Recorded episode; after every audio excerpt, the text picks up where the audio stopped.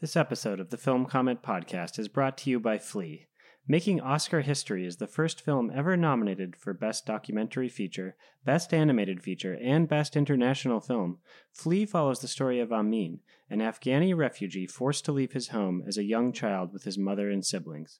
Through the brilliant use of animation, director Jonas Poher Rasmussen brings the story of trauma, identity, and acceptance to life. Peter Travers calls Flee a cinema experience like no other. Watch it now on demand and on Hulu.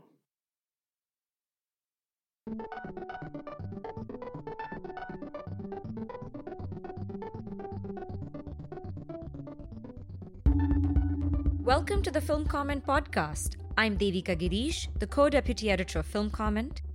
This last weekend, I was at the True False Film Festival, which is a wonderful festival dedicated to nonfiction cinema that takes place every year in Columbia, Missouri. At this year's edition, I had the pleasure of hosting a film comment live talk in partnership with True False. The topic was points of view, which is a term that's used widely in discussions of documentary to mean a lot of different things, whether aesthetic, political, or cultural. To parse the various dimensions of point of view in cinema, I was joined by the filmmakers of two of the most exciting films at True False Joe Hunting, who made We Met in Virtual Reality, and Reid Davenport, the director of I Didn't See You There. I hope you enjoy our conversation. Today's topic is points of view. The topic really arose from the works of the filmmakers that we have with us today, Joe Hunting and Reid Davenport. And before I say a little more about the talk and the topic, I'd love for them to introduce themselves. This is a little film comment podcast tradition where we have guests introduce themselves because, you know, you're you're free to kind of frame your life and work as sure. you like. So, Joe, maybe you want to start us off? Sure. Yeah. Well, first of all, thank you for having me on the podcast and uh, for the audience that we have present in the space here. Uh, it's a real honor to be a True False and to be with Film Comment. My name is Joe Hunting. I am the writer director of the documentary We Met in Virtual Reality, which is screening here at True False and premiered at Sundance earlier in January. Thank you, Devika, for inviting us here. It's, it's great to be here excited for this conversation. Uh, my name is Reid Davenport. I am the director of I Didn't See You There, which I am honored to say is showing at True False. And um, I'm a documentary filmmaker. I've made a few short documentaries, and I Didn't See You There is my first feature.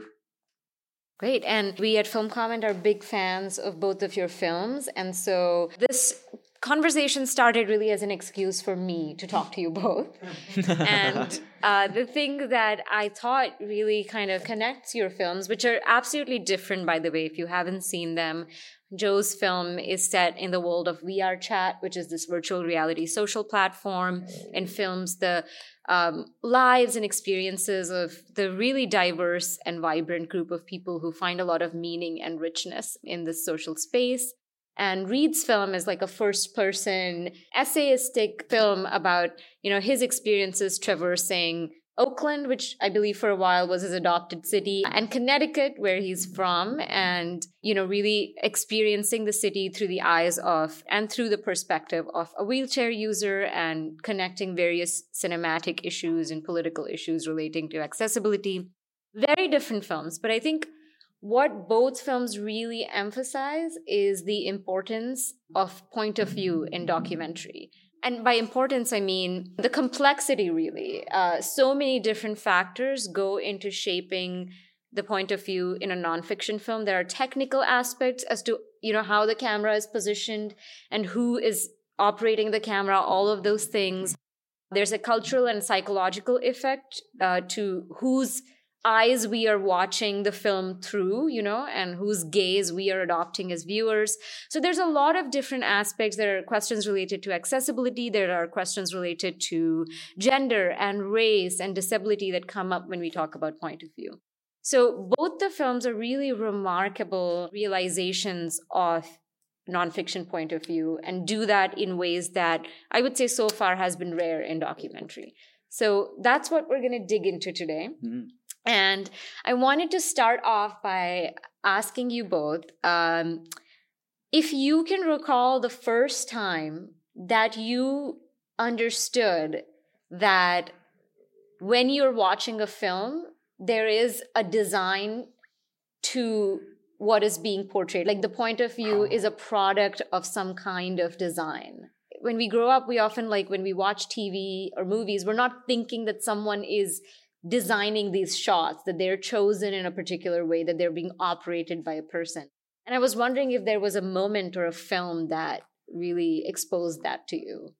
Oh, yeah. That's a great first question. I've not considered that, but the film I think that made me consider the truth and the point of view of um, of a subject and the you know, the way a director steps into a subject's life and um, and the documentary itself was by Werner Herzog, mm-hmm. who you know famously has a very rebellious nature with this direction and often steps in. But I had to study Grizzly Man, which came out I think in the early two thousands. Uh, I studied it in film school, and it's a it's a documentary that's made up of archival footage, but it presents Timothy Treadwell, which is the lead subject of the film, really sympathetically, and you really feel like you exist in his archival footage, and that truth is also mixed in with interviews with friends of his mm. and people who surrounded his life. And I think it was through that film I was questioning how his memory was being constructed um, by the people surrounding him and by the direction of the film, and that how he would feel about that. So for me, it was it was Grizzly Man, um, mm. which I think is an interesting choice because it's archival it footage. Yeah. Um, but I think that was the film that made me question his point of view um, as a person who is actually deceased. That's a great pick actually because that gets at the ways in which the word point of view means so many things in cinema it like means something literal but it also means a lot of broader symbolic mm. things right when you when you say point like what is a film's point of view um, we'll dig into that a little more but reid come on it's it's your turn now okay uh, the film is if a tree falls by marshall curry it really tries to confuse and to complicate and, and doesn't preach. And watching it over a few times, I started to really realize how intentional that was, and how even though a lot of the times documentaries have a point of view, this documentary's point of view tried to argue with itself, and I appreciated that sophistication. That's a really great example as well. And I think both your answers are getting to that fuzziness I was talking about. The way you're describing your picks, almost there's like distinct meanings of point of view that are coming up in your answers. And um, so that's kind of my second question is what comes to your mind when we say point of view? As filmmakers, what does that term represent to you? Ooh, yeah. It's. I feel like it's a loaded question. Um, I think point of view is like where the, the kind of the truth of the film is based. Mm. For hmm. me, um, is it a truth that is existent in the filmmaker's direction? Is it a very intentional, excuse me, personal reflection on themselves? And are they stepping in and sharing their own point of view I mean, in a sense, every filmmaker and every director, their point of view is in every one of every film that they make and every art that they mm. create is in, in, some way a self portrait. Um, but I think that question raises, you know, is it the subject's truth that is being presented? Are we in their world, and whose world are we in, and what decisions have been made to to get to that um, point of view? I think that's what point of view represents to me. It's very much to do with the the truth of, of the film and whose shoes we're in.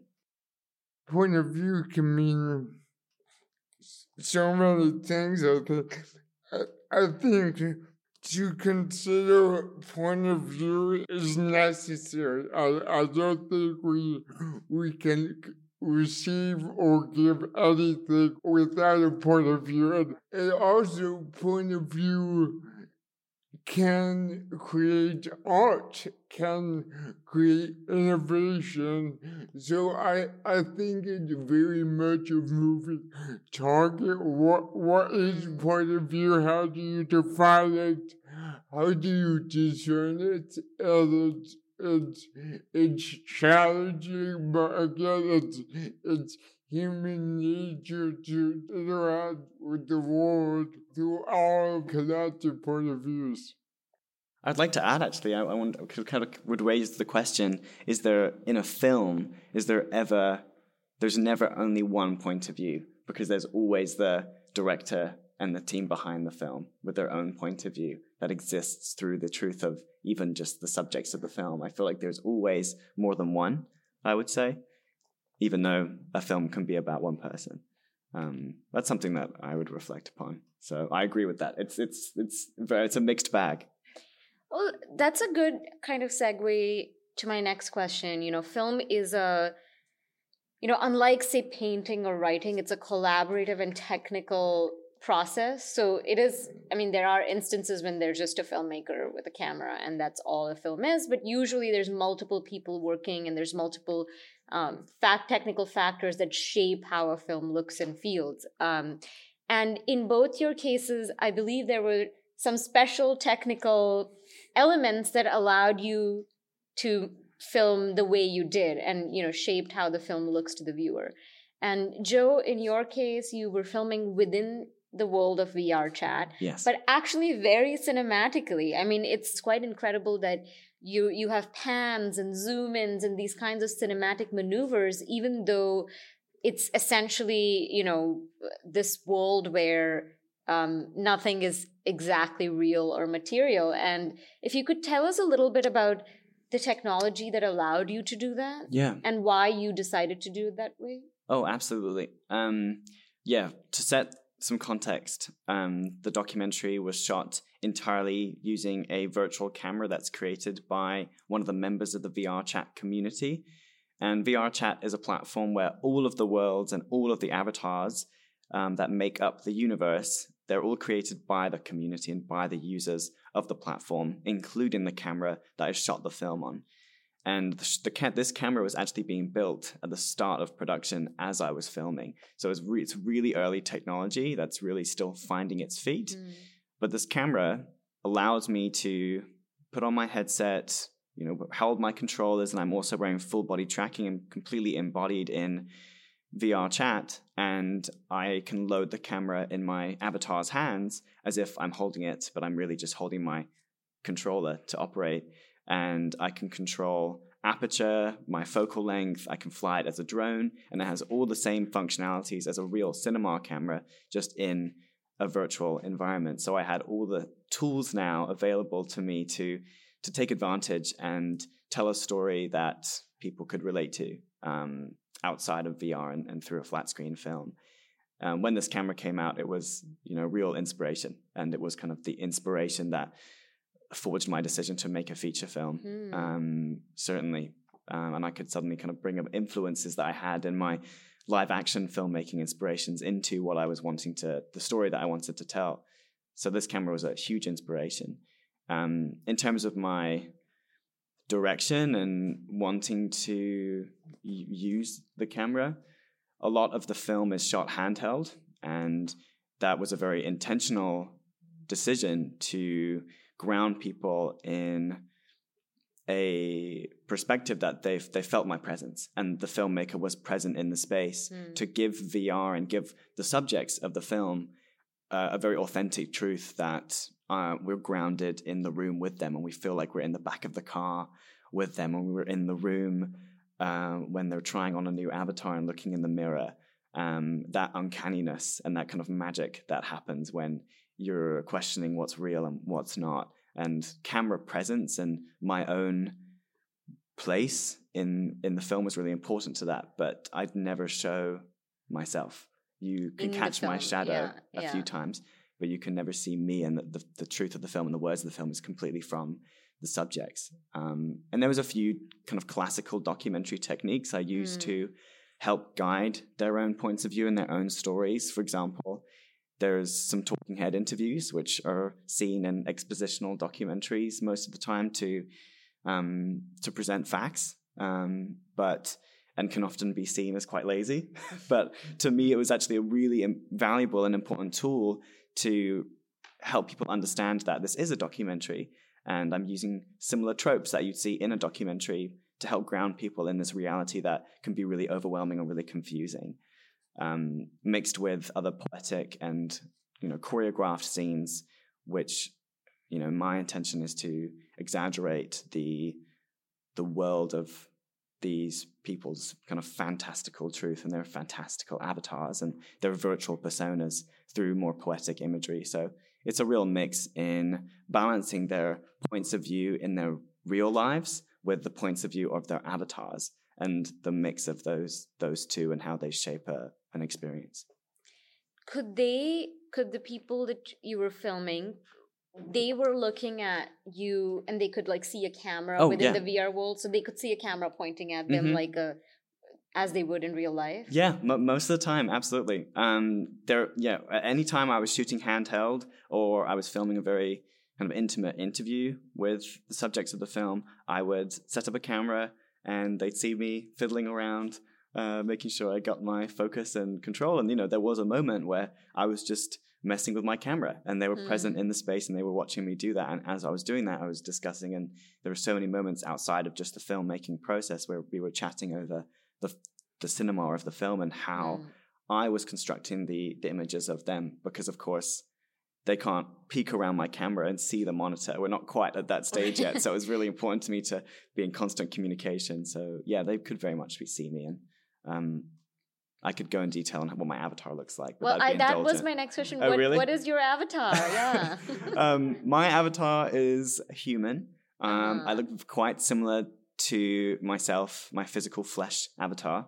Um, I have a big red nose, kind of like a Pinocchio esque boy um, with hair. I have hair.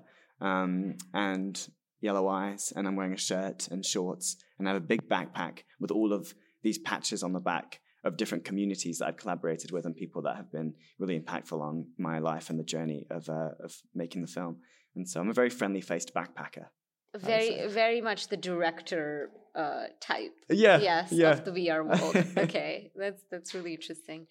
And Reid, in your case, um, you know, you say in the film actually that this is the first time you've been able to operate the camera. You've made films before, but you've never been the DOP. Um, and what was it that allowed you to operate the camera this time?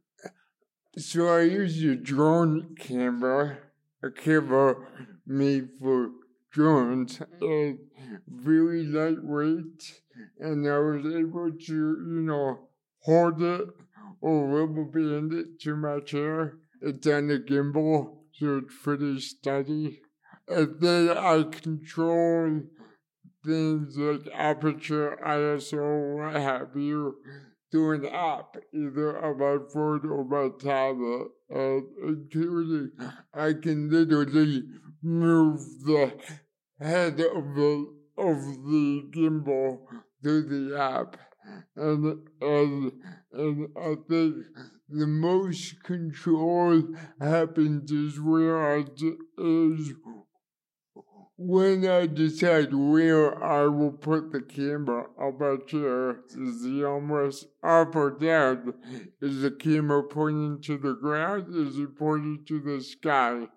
I don't really do a lot of in camera movement. I commit to a specific angle a lot of the time as I go out and I shoot is this like a new innovation that allowed you to operate? Like is this a recent technological development the app and the use the use of the drone camera in this way? Yeah i mean i believe this camera has been around for five years but i don't think i've seen a lot of wheelchair users using it in this way.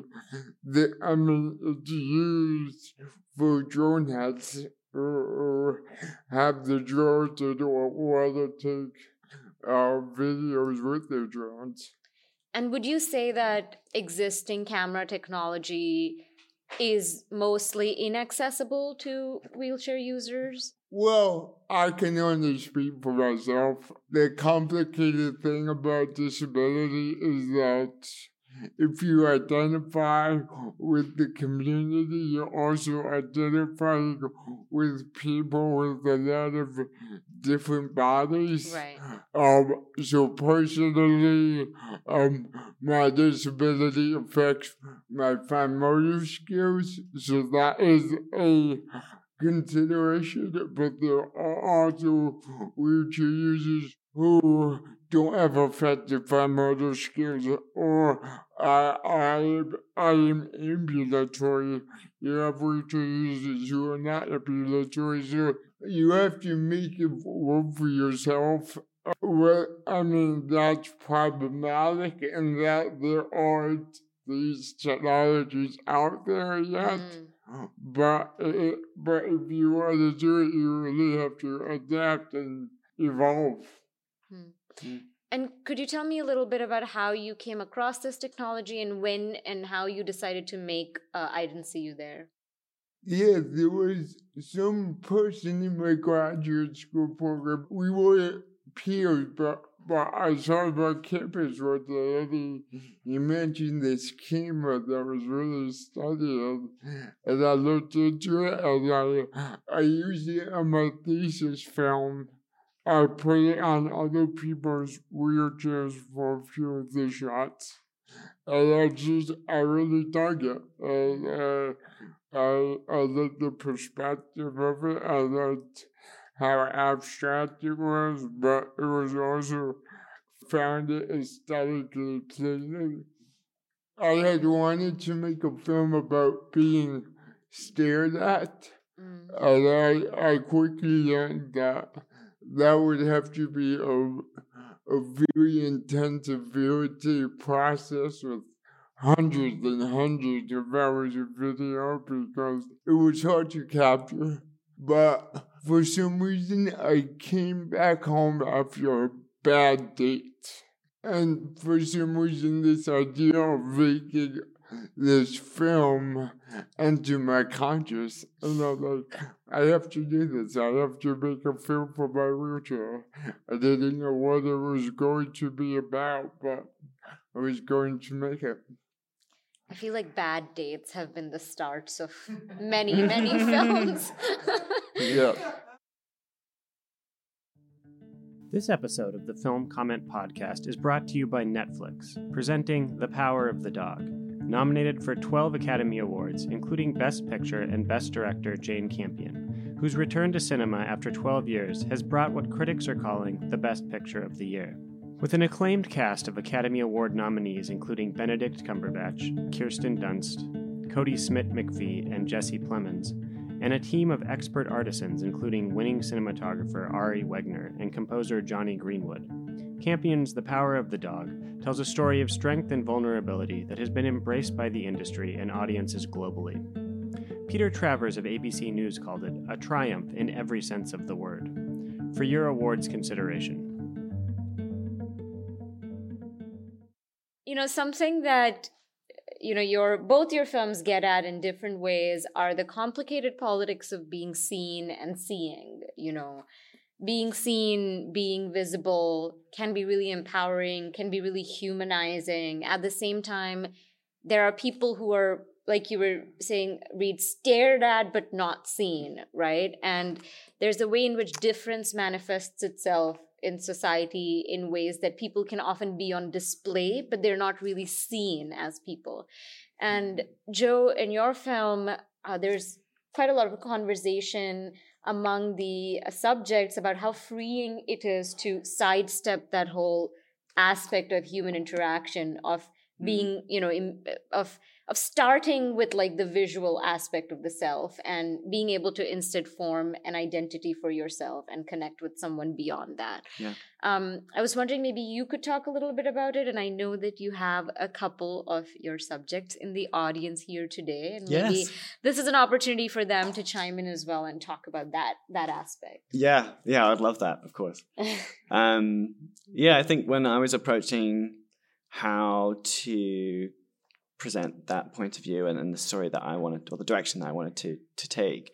Um, there's a lot of films about. Well, to preface this, I, I've always been a big gamer myself. Mm. I've always had a lot of friends in online communities and grew up playing massively multiplayer role playing games. And so the stories of connection online was, was something I was really personally connected to.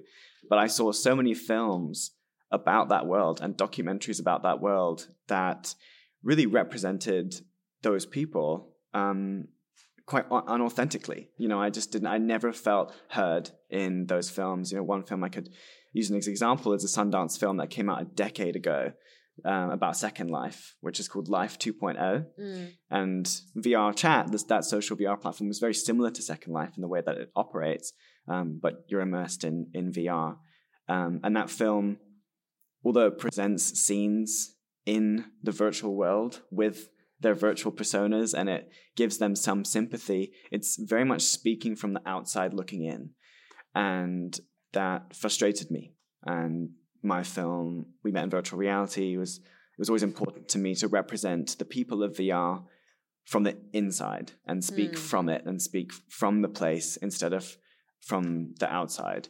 And so that was a really intentional decision to film inside the platform and talk to them from a place of their own humility and their own experience, um, with their own choice to be in the film, and that they're leading their own representation and they're aware of it. I wanted to mention that, and now I've gotten lost in my conversation. I've forgotten the, the initial question, but I, No, I would no, be I can bring them on. But please remind me. Of yes yes no no you, your answer was was right on track i i just wanted to dig into this aspect of how in what ways does not being seen in what ways Mm, can mm. that be liberating or choosing how you want to be seen Oh, absolutely, Um, yes. you know Thank you for reminding me. VR is yes such a, a haven I think to find belonging in a community and to go into a world where you're actively you know looking to be seen and everyone wants to be seen and it's a very mutual um, appeal for going into the platform and so I was actively looking for people who had who were either going through a moment of finding belonging and finding a relationship or a community or you know uh, a family that they felt they had kinship with um, and to have them tell that story and, and what that experience was like because I myself personally have found so much belonging in that. Mm. Um, so I, you know, I'd be happy to welcome up Jenny, who found I think a lot of belonging in the deaf and hard of hearing helping hands community. I wonder if you would like to come up and share what your Yeah. experience was like, maybe working on the film first of all, and how you discovered helping hands. and jenny maybe you want to just tell people the role uh, or you know what your avatar is and what you do in the vr world Okay. Oh, okay. Wow, those lights are bright. um, uh, you're yeah you're being seen by everyone Yes, I'm Yeah. being seen. oh no. Um, hi, my name is well, my VR name is Jenny. Uh, in the film, I am a pink-haired sign language teacher. I'm an admin and teacher for a sign language community uh, called Helping Hands. We now have over 4,000 members, uh, and we've been established since late 2018. Um, I've been a part of the community since 2019. Um, and yeah, uh, in the film, I talk about sign language and uh, accessibility for deaf and hard of hearing, um, but I also talk about mental health and how VR can help people with mental health issues or help people find a community through that. Um, and like I mentioned, I have very, very bright uh, neon pink hair, um, and I have little cute overalls on and big gothic boots. Um, and um, I think one of my favorite things that I've been able to see uh, from the press that's come out of the film is hearing people describe me. and I know that's a little selfish, but like hearing people describe my avatar has been so fun. And I think the most fun I've had is a article that described me as a vampish young woman. and I was so shocked because I am probably the most modestly dressed in the entire film. We actually have an exotic dancer as one of the main characters, but I was described as vampish, and I was Ah, so interesting yeah. I was like, I that says so much about how people view women in movies, even when we don't actually see you. Yes, Yeah. exactly, and uh, that's also what I took away. Is um, I used to be very quite shy on. Well, I'm quite shy in real life, but online I never showed my face. Um, Mhm. I never shared my name. Um, and part of that was being a woman online. I dealt with stalking or just uncomfortable interactions. Um, and I feel like women, especially in VR, especially because we can see body movement and stuff like that, we're very much objectified. And that's a Mm. real thing that really happens. And it was really interesting to read. And, you know, I love that article. I'm not saying this person who wrote that article was objectifying me. Call me vampish. Love it. But um, it was, I think that was something that I really took away because when you're in VR, everyone just kind of dresses how they want, and it's such Mm. just the culture. Um, but when you walk away from it and you're seeing people react, um, it was really interesting just to see how people will kind of objectify without even thinking. But yeah, so I don't know. For me personally, I just I like to be fun with my avatar and um, express, you know, my sides of myself that maybe I can't express in real life, and it's very freeing. Are there moments when you wish that people could see you? I mean, are there moments when not being um, seen as you are in real life and having this uh, version of you that obviously you created have an, and have control over is that ever limiting, or you find it just uh, extremely freeing? Oh yeah, I don't think I've ever felt limited. Well, no, yeah, I, I think it's just it's great. I mean, even if it's like I get tired of Jenny, uh, her persona, I could Mm. change. I don't have to be Jenny's avatar. You know, I have a avatar where it's just a giant cat with three eyes. I mm-hmm. love it. I like. I sometimes I feel like being a cat with three eyes. You know, so like it's in in real life. You know, I feel like everyone goes through moments where they feel uncomfortable in their own skin, or you know, I don't like my hair, I don't like my makeup, I don't like my clothes. But in VR, it's like I don't like how I look. I can change it, and that in itself is really freeing. So yeah, you can be a cat with three eyes. Go for it. and you know you work with a community of ASL learners in the in the film and um what uh, and you know it, it's interesting to see in the film that VRChat doesn't like fully have the functionality sometimes Yeah. to capture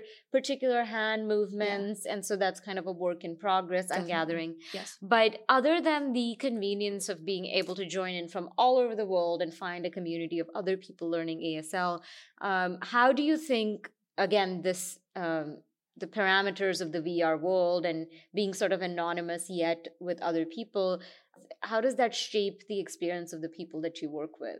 Like specifically with helping hands. Yeah, yeah, uh, specifically with the ASL learners. Um, I mean, I, I I think it's great. I, I consider Helping Hands a stepping stone into real life sign language. Mm. So um, there are some people who come in and they just learn VR sign and then they don't do anything with it, and that's fine.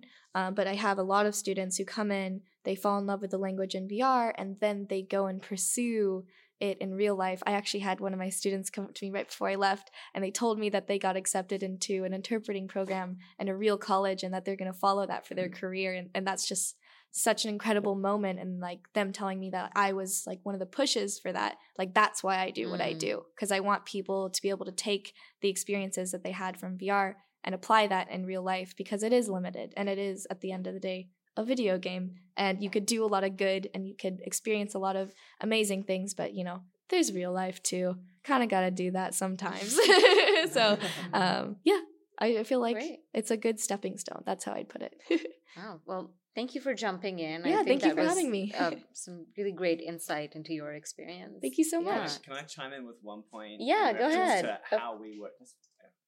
When we were talking, maybe in post, I think when we were, when I was editing the film, you mentioned that if Hai had come up to you and asked you to do the same process um, and talking about the same subject of accessibility and mental health and VR, if that was a live action production and I had a camera on you in person, you would say no.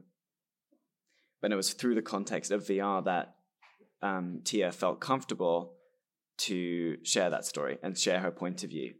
And so VR, I think, has a very genuine and really exciting potential for people to share their stories in a world where they have a paper bag over their head, as Dust Bunny would often say, um, uh, where you have a mask on. Um, and, and, you know, that was, I felt very privileged to be able to um, allow people to share that story through that through that context. Um, but I don't want to hold the stage, please. I'm so excited to hear what Reid has to say. Oh yeah, yeah, no. And Reid, I think that's a. I have a kind of version of the same question for you. You say in your film that you wanted to see but not be seen. Like that was kind of one of the uh, organizing principles of the film. And you don't actually show yourself, even though we hear you and we see the world through your eyes. And if you could talk a little bit about why that distinction was important to you. I think often disabled people are seen but not heard. So I wanted to do the opposite of that.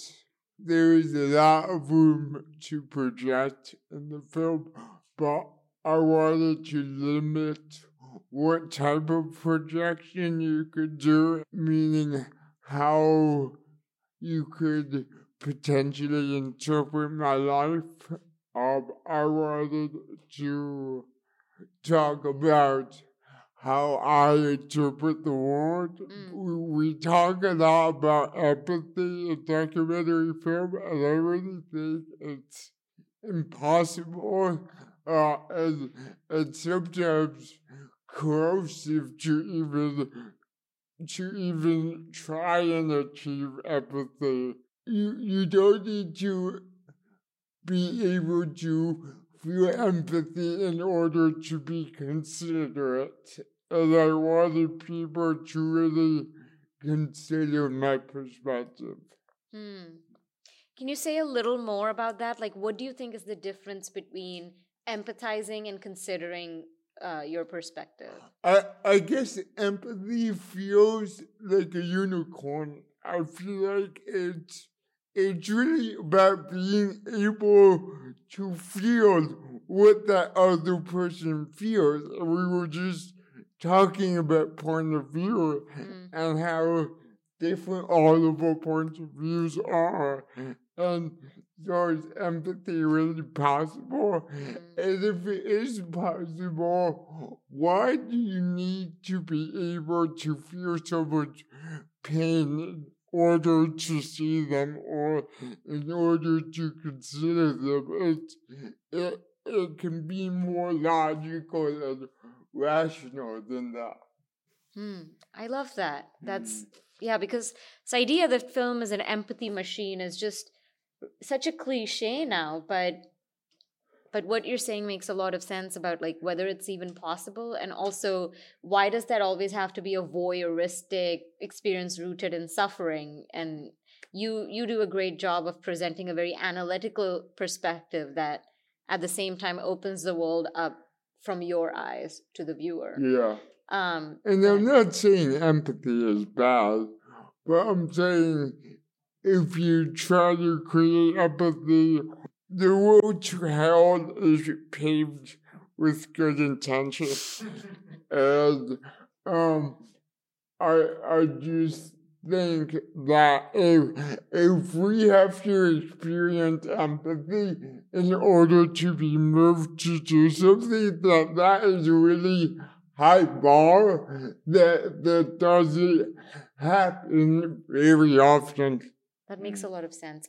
And you know, you said uh, this distinction between being seen and heard, and I think that's a great point as well because actually both your films are really rooted in sound and voice very much like their truth and perspective is actually rooted in um, the audio and oral experience of the film Mm. and Reid, maybe you can talk a little about the film's sound design, which I think is quite incredible. I know Ernst Karel worked on it uh, from the Sensory Ethnography Lab, and um, you know, there's not just your voiceover. There's also a lot of ambient sound, urban sound and there's also non-diegetic sound that's mixed in with the images. Can you talk a bit about how you approach the sound design and what you wanted it to convey? Sure. Uh, well, the editor of the film, Todd Chandler, is a director and filmmaker in his own right. He is also a musician in his right. So, so throughout underneath the film, he was also doing a lot of sound design so we could assess what we wanted it to do and say. And, and I always saw sound as really an editorial consideration, even more so because this film, you could say this film is minimalist. So, so having that sound or what that sound is can fill in some of that um, blankness that, that you might experience. Um, and then we we worked with um, a great house in New York, uh, Gigantic Studios. Tom Paul was the uh, sound designer. They had many engineers, and they actually rigged um, a kind of wheelchair to make the sounds, and um, it's also an experiential film. Mm. But but it, but it's also an approximation of an experience.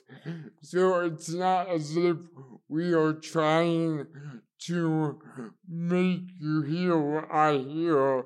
We're trying to approximate it so you think you're hearing what I hear. Yeah, well, it's it's incredibly immersive. I think that approach and that technique certainly in the experience. In, uh, for me, I think that that goes back to your points about empathy too. I feel like through the aesthetic and through the world of the sound and the aesthetic of the the visuals, that's what created the empathy in some way.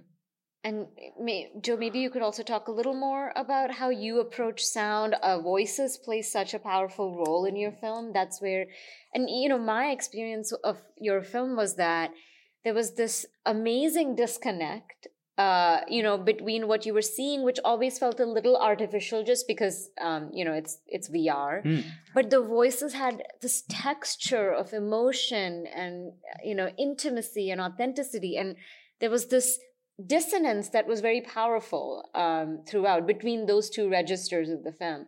So I was curious um, how you approached uh, sound design Mm. and how you worked with the voices of the interviewees. Oh yeah, first of all, that makes me so giddy that you that really came through. It's a very intentional decision that the the ambience of the scenes and the music that was captured diegetically in the documentary was was very clean and and it had a kind of artificial flavor to it. But the voices, all of the voices uh, from all of the interviews and from everyone that speaks in the film, it comes through the microphones of their headsets. Hmm. So I'm recording the audio live in VR, and sometimes it can sound crackly and it pops, and there's moments in the film where it kind of breaks. Um, and embracing that imperfection was what created the authenticity of their stories and of their voices, and it grounds people in their real selves, and and you know makes you question what their situations are in person and how they look, and you know what um, where just where their voice is coming from geographically in, in the world. And I think had I not recorded live through their microphones, that wouldn't be there. Um, and that would be that magic and that truth would be lost. And so that was my, I think, probably my most inspirational consideration when approaching the sound design. I think it's interesting to mention that when I was in production and I was filming in the worlds of VR, the worlds of VR come in all different aesthetics. You can Mm. visit psychedelic worlds, hyper realistic worlds, natural, beautiful lakes to, you know, big cyberpunk cities. And I wanted to really bring people into those environments with very rich and immersive sound worlds. Um, and most worlds, as you can imagine, they're built by the community members. They're not going to spend hours of their time to build their own sound worlds for these environments. So I only recorded the voices throughout the whole of the production. It was only recording the voices of the subjects. And I actually had all of the s- sound of the worlds Mm. down. They were muted. And I created all of the ambiences in the film in post. Interesting. I there's a- didn't realize this Mm. at all. Okay. There's a there's a layer of construction there. Um, it's probably my biggest step into the the truth of the the landscape as a as a filmmaker. But I think it serves the film's fantasy so well, Mm. um, and it helps shape the the world of VR in, in a very immersive way that is truthful to the you know subject's experience. I think we we as, a person who spends a lot of time in VR as well, when you're in a world, you almost believe that you're there and you're feeling the sound and you feel tangible in the space. And I think I wanted that to come through in the film. And in order to get to that place, building a very rich soundscape myself was the necessary decision. Um, and so all of the ambiances are created in post using sound libraries um, that I discovered through, you know, researching and Hmm. And uh, recording myself for some And are they approximating the actual sound worlds, or you know, are you trying to approximate the sound world of that particular VR scape as accurately as possible, or did you make your own decisions in creating the soundscape?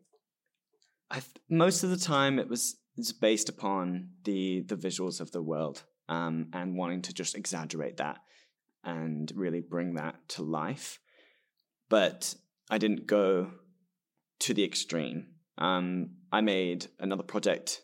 I made a series in VR prior to making the feature, and in that series, I added Foley to all of the clothing of the Mm. subjects, and I added um, loads of foot, footsteps to their step, and I went complete full on on the sound design, and it really broke down their voice and how they're embodied in the world. It, it kind of was a weird line where you felt like you were too much in the VR world and you were not quite in the real world, and it kind of stepped into this dangerous place where you you, you just didn't understand how their clothes were moving. Mm. Um, and so it was a very distinct decision to only do the ambiances of the world and the voices and to hold back on adding the details and let the ambiances and the voice just just speak the the truth and i think that was the the recipe that um that achieved that how i achieved the the aesthetic of the film had i'd gone you know less on ambiances or more on the voice or less on the voice and dubbed and added foley and you know full into the aesthetic of vr i think i you know that i would have lost that so it's finding that balance in both truths was what led me to to those decisions Great. Well, I have uh, just a final question, and then we'll have a little time in case anyone in the audience has questions. My final question just kind of builds on things that both of you have touched upon, um, which is, you know, the trickiness with working with point of view, uh, where it feels specific to the point of view of either the subject or the filmmaker. In Reid's case, you know, it's um, his own point of view. In your case, Joe, it's the point of view of the subject but it still feels open enough to invite the audience in. I feel like that's maybe a very central um, challenge for a nonfiction filmmaker. How do you invite people in, but you also maintain the truth of the uh, you know perspective of the subject or the filmmaker? And I'm curious, maybe Reid, you could start us off because in the film you are talking about your own experiences but you're expanding into history and politics and urban life you know you're commenting on the tradition of the circus you're commenting on pt barnum who in an amazing coincidence is from your hometown That's that's you. Yeah. um, and so maybe you could uh, talk about like how how you decided the scope of the film in a sense Yeah, that that was a difficult difficult thing to tackle. How how what what do we talk about? Uh, how do we connect the personal to the political? I I think there are certain points in the film where um I wanted to be completely apolitical so that people could come in, could kind of relate on um, a universal level, for lack of a better term. And I think, uh, or I hope that different pieces would resonate with different people. And once I kind of caught them in that resonance, then I could become a little political and they could, I could um, deepen my perspective. Well, it works incredibly well, Mm, I have to mhm. say. I mean, it's it's a very engrossing film that feels just perfectly poised between the personal and the political. Um, how about you, Joe? I mean, for you, you're working with different subjects. You're Mhm. kind of effacing your presence, but you're also operating the camera in this handheld manner. So, Mhm. what were the negotiations for you? Yeah, I think the f- my my kind of first answer to that was I wanted to f- represent um, v- the world of social VR and VRChat specifically as very much as broadly as I could, um, and so I was traveling through the worlds of VR and immersing myself immersed myself into about eight different communities and really got involved and tried to understand who and um, what stories were existing in those communities and then kind of selectively picking out people who were in a lot of different contexts and had um, their fingers in different pies and were in different relationships, not only in the community but outside of that.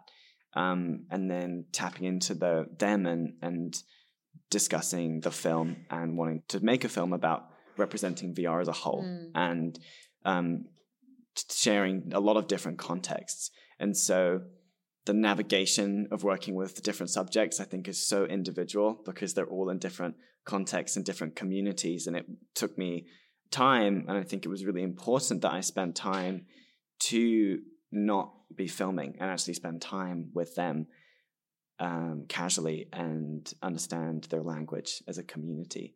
Um, especially with Helping Hands, where I don't speak the language that is dominant in the space, ASL and the various sign Mm. languages. Um, and once I found the stories that I'm grateful I discovered with Jenny and Dust Bunny and the different communities, it to me stories of human connection, relationships, queer representation, and you know discussions around how non-binary and LGBT communities are establishing spaces on VR and, and online social VR spaces, as well as you know sexual empowerment and very just fundamental human experiences that are very relevant today, just in a, in another reality.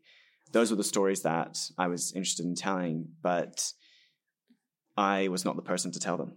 I'm not a hard of hearing deaf person. That wasn't my point of view to share. So it was finding people to to share the stories that I was inspired by. And so that was my approach when discussing with the subjects Mm. and giving them the freedom to share that part of their lives and discuss their experience in VR in a very natural and in an environment where they feel safe and comfortable to do so.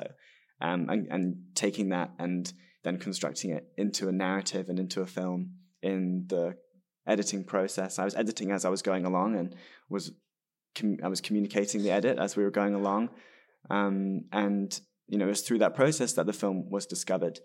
In terms of my own point of view in the film, I definitely remain invisible, and I always have in my documentary. It's a very observational film at points. There's a moment in the film, a scene I think which is the most distinct, and where I step in in a dance montage, where the truth of the film is, is, is leaning completely into the fantasy of the, the the virtual personas of the characters, and it's less so about their voice. But the dance is a kind of collaboration with the subjects of the performance. Mm. Um, they're both amazing dancers, um, and you know becomes that, a music video for It- a, it for a short y- moment. It yeah. does. It does. Um, but it, it's it's still, you know, I wanted it to be their point of view and and remaining neutral as well. Um, the, I think the, the stories of the film remain very neutral. There's not like an underneath political message that the film presents because VR is still so new. I felt like we there's we're, we're still establishing what it even Right. means, and so presenting a political social message in a very concrete and directed way is too early now. Mm. We just need people to understand the fundamental human experience of what it is like, and then maybe I can tackle those conversations later. Um, Mm. Because there are issues, and I think there are ethical questions around VR um, and accessibility as well that um, you know is I think is now starting to be talked about with metaverse and meta, and VR is becoming more popular. But at this And stage, it was and corporate, Yeah, which yeah. VR chat isn't, right? I mean, it's it's it's created by the community. Right, It's community yeah. driven entirely. So helping people just understand and be grounded in the world and not be confused by the speculative media that Facebook are putting out.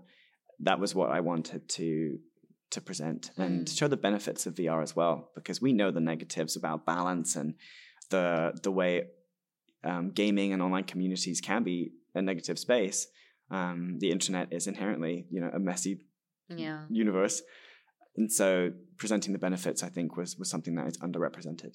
Yeah, reading up about VRChat after I saw your film because I had very little familiarity with VR and reading uh, that and finding out that it is this non-corporatized community created space it felt like this you know little oasis on the internet which is now you know there was a moment where the internet seemed like an opportunity for that and then quickly it was kind of Mm. um, you know taken over by a lot of corporate interests and you know Mm. and it seemed quite wonderful that this space still has managed to maintain that communal Yeah. identity Yeah. Well, the film is also a time capsule. Hopefully, VR is becoming more corporate, and it will continue to be as the internet did. VR is almost like how the internet was when it first ca- came, Right. um, full of you know LGBT queer people leading the fray and building the spaces and, and using VR as a place to um, be themselves and be embodied in different ways. That was the same with the internet when the internet first came in,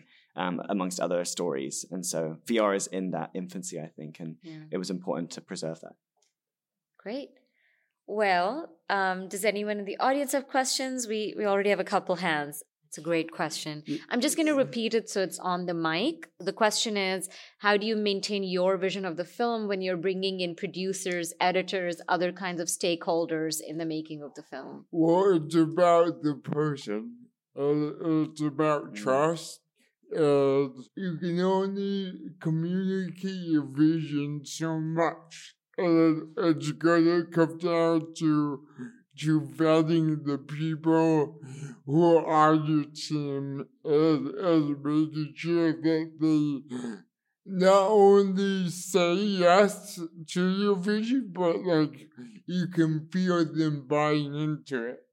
And, and I was fortunate enough to find people who did buy into it. Yeah. I I would only echo that point. I think what Reid has said is exactly true. Um, and I imagine that's the same for most filmmakers. For me, my answer is a bit easier because I actually shot and directed, edited, and finished the film prior to bringing on other producers to help with the, the Sundance delivery and, and getting the film to festivals. But even still, you know, finding people that did understand the film and the value of the film, both technologically and emotionally, was the same consideration. I think what I'd add to that is be open to letting people come into your vision and don't shy away from it. I think I'm someone who did shy away from having people come in because what I was doing was very unique and um, I had some protection over it. Mm. And it took me some time to have people come in and, and collaborate into, into that process and having producers come on that are from the industry and understanding the film and what it means has been um, a, big growth for me. Um, and so allow people into your world and explain what it is and communicate the idea and, and be honest with each other and spend time with each other outside of the film as well so you know you're on the same rhythm. I think always be open to it. Forgive me if I if I uh, reduce it too much in summarizing, but so Marshall's uh, question is about the observer effect. You know, when you have a uh, the presence of a camera always influences the reality that is being captured. So, how did Joe basically reckon with that in VR world where there's more uh, ability to influence what you allow people to see and what you don't allow people to see? Yeah, yeah, it's a great question. One I um, battled a lot whilst I was um, kind of writing the film towards the beginning. And I love the way that you used ecstatic truth. It's a Werner Herzog term. Uh, mentioned them in the in the in the beginning. Um, I think first off, the we're always aware. Whenever we're making a documentary, wherever we're on camera, we're naturally aware of the camera, and that changes the way that we behave. And we have, always will have a mask in documentary. And I think in this context, that mask is just exaggerated to a point where we're a complete we're an avatar in a space and that mask is a living creature in in a world. And it was my decision to instead of just letting that be but i wanted to exaggerate that to a point where that mask becomes the the lead character of the story. And i think it was in exaggerating that truth that you kind of you just lean into it and you forget about what their real contexts are and, and their, their real identities are.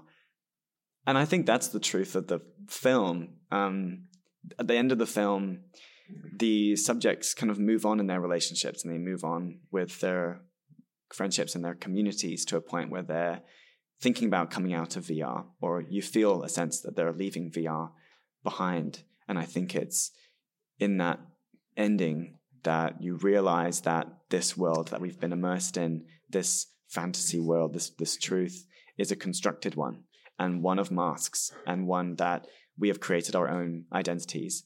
And I think it's in that realization. I hope that people realize that um, that our real selves are always going to be the the authentic part of us. Um, I think that's what I'd say to to that answer. Um, it's it's just in the the the kind of mix of of those two truths that the ecstatic truth exists. Um, but I think my presence in shooting with a d- distinct camera presence adds to that too, um, and presenting their world in a realist way.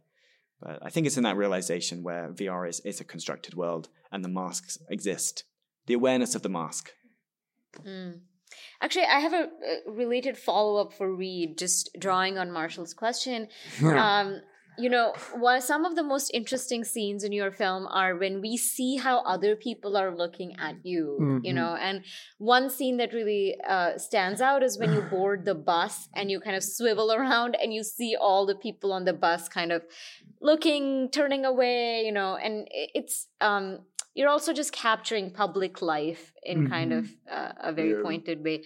Could you talk about you know that experience of navigating the streets with a camera what was it like to interact with people and capture them in an ideal world i wouldn't be shooting people in public but i really felt that these interactions were falling through the cracks, that people would not see these, that people, I could tell these stories, but, but it's another thing to see it. So I, I really felt um, righteous right along in by shooting off public life maybe it wasn't the most comfortable thing to do, or again, we do not live in a perfect world, but I really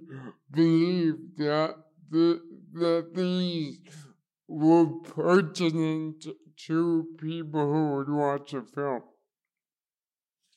So the question is about including reflections, shadows, these traces of your presence, even though you don't include yourself in a more direct way?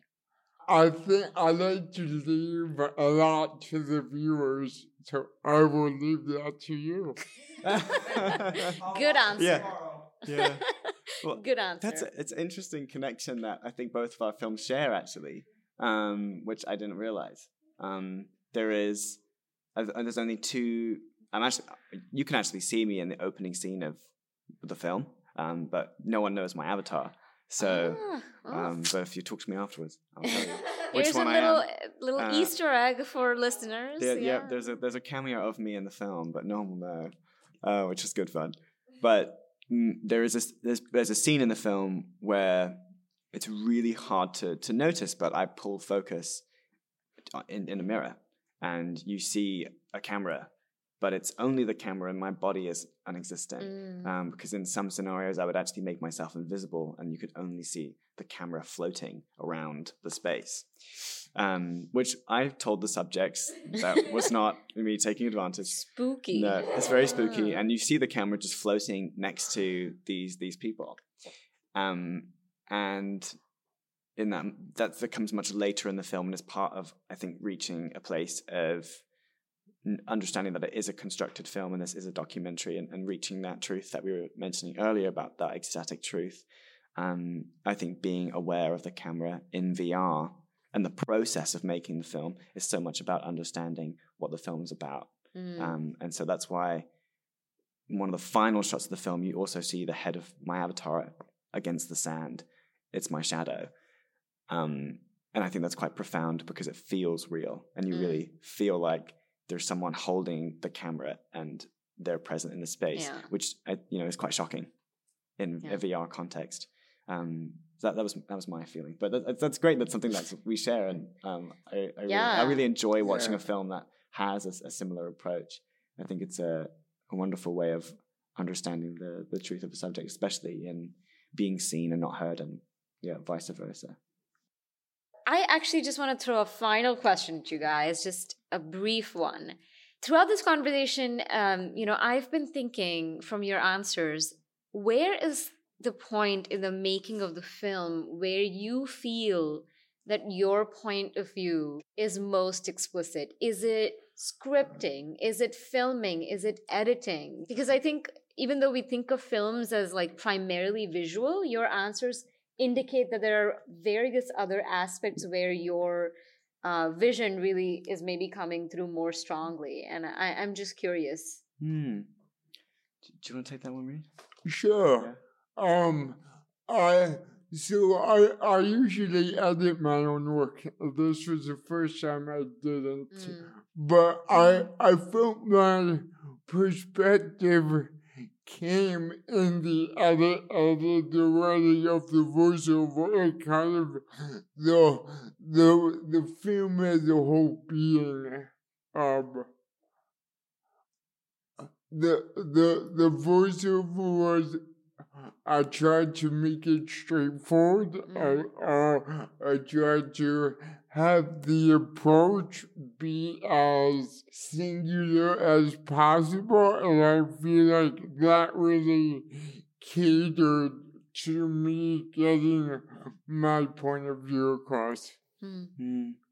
I think I'm the same. I think the editing process Yeah. for me, I've I always I've always edited my own films, and I I edited We Met in Virtual Reality, and I think it was through the editing process that is obviously you're constructing the moments of the film, Mm. and you're you're you're changing the time of when things were shot, and that's when you're constructing scenes, and so that's when I felt the most.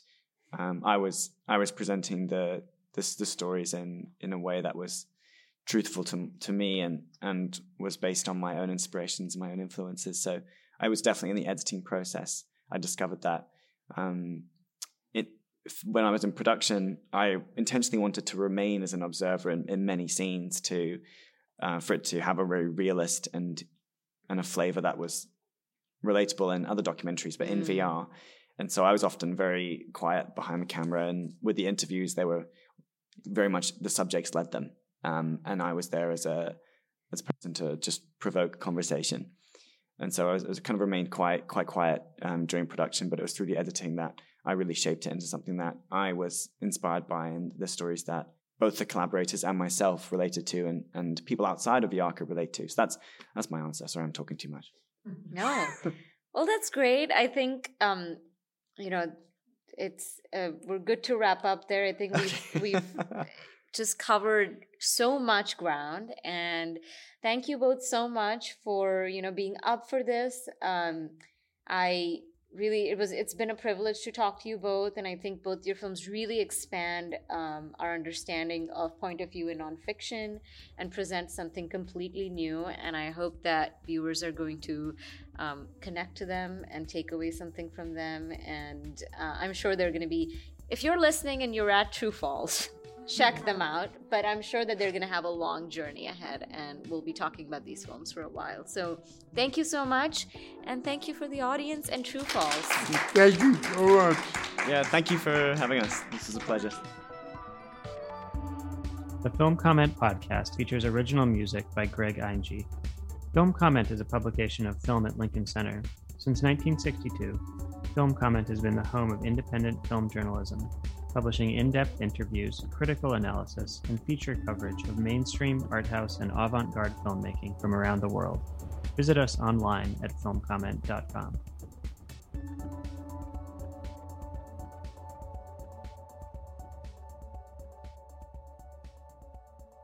This episode of the Film Comment Podcast is brought to you by Flee.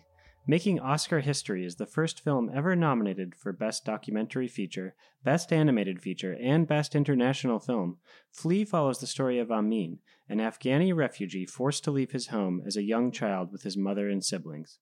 Through the brilliant use of animation, director Jonas Poher Rasmussen brings the story of trauma, identity, and acceptance to life. Peter Travers calls Flee a cinema experience like no other. Watch it now on demand and on Hulu.